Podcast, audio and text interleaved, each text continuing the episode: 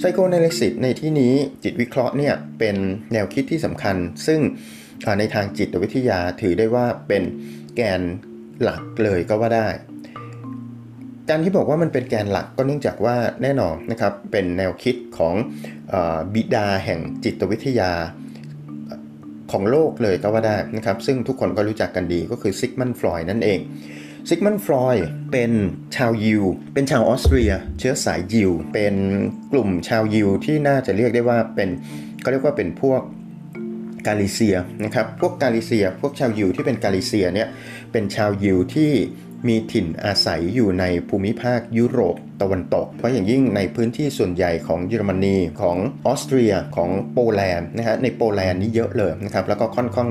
ไปทางยุโรปตะวันออกนิดๆหน่อยๆนะครับแต่ส่วนใหญ่จะกระจุกตัวกันอยู่ใน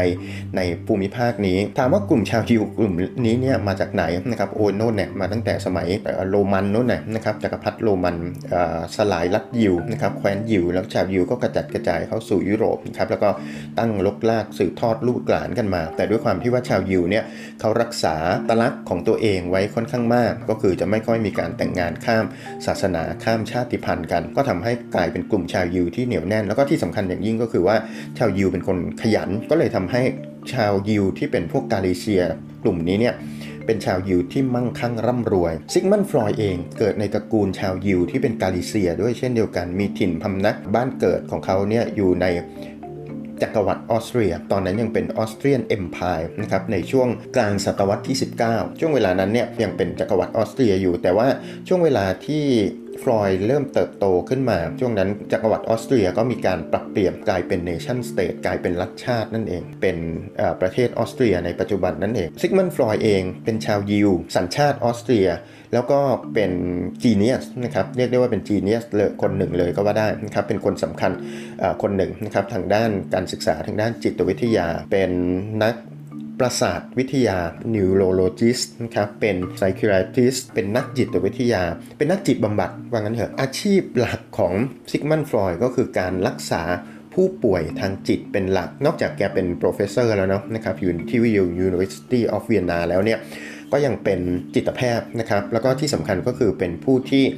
ก่อตั้งสำนักที่เรียกว่า Psycho Analysis หรือว่า Psycho Analytic School of Psychology สำนักที่ว่านี้ไม่ได้เป็นสถาบันโดยตรงเนาะนะครับแต่ว่าเป็นสำนักวิชาว่างั้นเถอะนะครับเป็นกลุ่มวิชาเหมือนกับเวลาที่เราพูดถึงพวก Chicago School อย่างนี้เป็นต้น หรือว่า Frankfurt School ก็คือเป็นกลุ่มนักคิดที่มีแนวคิด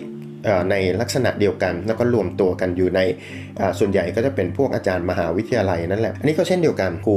ที่ว่าด้วย psychoanalysis ที่ว่านี้เนี่ยเป็นรากเหง้าที่สำคัญของแนวคิดทางด้านจิตวิทยา โดยเฉพาะอย่างยิ่งจิตวิทยาสำหรับการบำบัดผู้ป่วยทางจิต เรียกได้ว่าซิกมันด์ ฟรอยด์นั้นเป็นบิดาแห่ง psychoanalysis โดยตรง จริงชีวิตของฟรอยด์เนี่ยจะว่าไปก็น่าสนใจฟรอยด์เราจะเห็นช่วงชีวิตของฟรอยด์ใช่ไหมครับ เกิดและ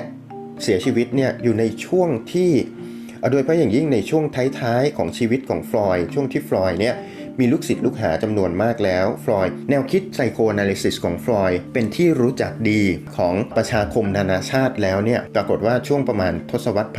1930 กว่าๆเนี่ยมันเป็นช่วงขาขึ้นของลัทธินาซีฟาสซิสต์นั่นเองในยุโรปแล้วก็แน่นอนนะครับ มันก็เลยทำให้ชาวยิวอย่างซิกมันด์ ฟรอยด์เนี่ย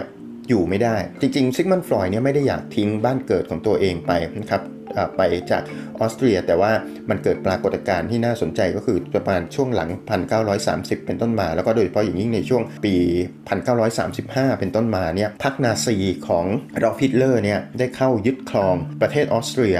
ผนวกออสเตรียเข้าเป็นส่วนหนึ่งของจักรวรรดิไรช์ที่3นะครับแล้วก็ส่งผลให้หลังจากนั้นมาเราก็ทราบดีว่าจักรวรรดิไรช์ที่ 3 ของ อดอล์ฟฮิตเลอร์เนี่ยมีความเกลียดชังชาวยิวอย่างมาก โดยเฉพาะอย่างยิ่งชาวยิวที่เป็นกลุ่มกาลิเซียนี่แหละนะครับเป็นพวกที่ฮิตเลอร์มองว่าเป็นเหลือบไรเป็นพวกที่มาเกาะกินสังคมตะวันตก มาทำให้อารยธรรมตะวันตกล่มสลายก็ทำการกวาดล้าง แล้วก็ไปสร้างค่ายกักกันอยู่ใน ที่คราโคว์นะครับที่เอาชวิทซ์ในโปแลนด์ที่เราเคยได้ยินชื่อเสียงกันดีนะครับแล้วก็ทำการฆ่าล้างเผ่าพันธุ์นั่นเองซิกมันด์ ฟรอยด์ทีแรกก็ไม่อยากจะทิ้งบ้านเกิดไป แต่ว่าก็ต้องท้ายที่สุดก็ต้องหนีนะครับต้องหนีเพราะว่าลูกศิษย์ลูกหานะครับบอกว่าท่านอยู่ไม่ได้หรอกนะครับท่านเป็นยิวยังไงท่านก็เป็นยิวต่อให้ท่าน เป็นนักคิดคนสำคัญของอชาวออสเตรียก็ตามเถอะเพราะนั้นลูกศิษย์ลูกหาก็เลยพาหนีไปอยู่ที่กรุงลอนดอนจนกระทั่งเสียชีวิตไปในปี 1939 บั้นปลายชีวิตของซิกมันด์ ฟรอยด์อยู่ที่กรุงลอนดอนซิกมันด์ ฟรอยด์ที่บอกไปแล้วเนี่ยได้รับการยกย่องว่าเป็นบิดาแห่งไซโค a นาลิซิสก็ว่าได้ จิตวิเคราะห์ของฟรอยนั้น มันจะมีคำคำสำคัญที่เกี่ยวข้องกับจิตวิเคราะห์ของฟรอยอยู่อย่างเช่นคำว่า the unconscious the unconscious เนี่ยนะครับหมายถึงจิตไร้สำนึกก็คือจิตที่ถูกเก็บกดปิดกั้น ก็คือว่าคนเราเนี่ยมันจะมีจิตส่วนที่เราเรียกว่าจิตก่อนสำนึก และจิตไร้สำนึกไอ้เจ้าจิตไร้สำนึกนี่แหละเป็นส่วนที่มีแรงผลักดันมากที่สุด ทุกสิ่งทุกอย่างมันถูกถูกผลักดันออกมาในส่วนของจิตไร้สำนึก โดยที่คนเราไม่รู้ตัวเดี๋ยวค่อยว่ากันอีกทีนะครับในส่วนของเนื้อหา แต่ว่าทฤษฎีจิตวิเคราะห์ของฟอยจะให้ความสำคัญกับส่วนนี้มาก แม้ว่ามันจะเป็นส่วนที่เราไม่ได้ตระหนักถึงมัน แต่มันกลับมีอิทธิพลอย่างสูงต่อการแสดงออกในเชิงพฤติกรรมของเราอย่างมาก มีคำว่า defense mechanism กลวิธานในการป้องกันตนเอง กลไกนั่นแหละ mechanism กลไกในการป้องกันตนเอง อันนี้ก็มีหลายอย่างนะครับก็คืออย่างเช่น ความคิดบางอย่าง ทัศนคติบางอย่าง เรามีกลไกในการป้องกันจิตของเราเอง หรือว่าหลักความเชื่อทางศาสนาหลายอย่าง มันก็สะท้อนออกมา เป็นการสร้างทัศนคติให้คนเกิด defense mechanism ด้วยเช่นเดียวกัน มันมีคำอย่างเช่นคำว่า Freudian slip นะครับ Freudian slip เนี่ยก็เป็นลักษณะที่บางทีเราพลั้งปากพูดบางอย่างออกมา หลุดปากออกมา มันเป็นการสะท้อนให้เห็นว่า จิตเราเนี่ยมันมีอะไรบางอย่างกับคำคำนั้น ซึ่งเราไม่รู้ตัวหรอกมันอยู่ในส่วนของ unconscious นั่นเอง เราเคยฝังใจกับอะไรบางอย่าง แล้วเราพูดออกมาโดยที่เราไม่ตั้งใจโดยเฉพาะอย่างยิ่งเวลาที่เราอุทานอย่างนี้เป็นต้นนะครับแล้วก็อีกอันหนึ่งนะครับที่น่าสนใจที่ไซโค a น a ล y s i s ของฟรอยให้ความสำคัญอย่างมากก็คือ dream symbolism สัญลักษณ์ในทางทางความฝัน ความฝันไม่ใช่สิ่งที่ไม่ใช่สิ่งที่ไม่มีประโยชน์ ความฝันไม่ใช่สิ่งที่เกิดขึ้นแล้วก็หายไป แต่ความฝันเนี่ยมันเป็นสิ่งสะท้อนบางสิ่งบางอย่างนะครับ ซึ่งในหนังสือ The Interpretation of Dream ของซิกมันฟลอยเนี่ยเขามีการพูดถึงเอาไว้หลายประการด้วยกันอย่างเช่นว่านะครับถ้าหากว่าผู้ชายถ้าฝันว่าเลื่อยไม้ มันมีนัยยะในเชิงสัญลักษณ์ว่าผู้ชายคนนั้นกำลังมีความต้องการทางเพศ เพราะอะไรเพราะว่า พฤติกรรมของการเลื่อยไม้กับการเพศเนี่ยมันเหมือนกัน แล้วก็อันนี้เนี่ยมันก็มีประโยชน์ในแง่ของนักจิตบำบัดด้วย เขาก็จะเอาความฝันของคนคนผู้ป่วยทางจิตเนี่ยมามาวิเคราะห์ประกอบกับสิ่งที่เป็นประสบการณ์ตรงของผู้ป่วยทางจิตด้วยนั่นเอง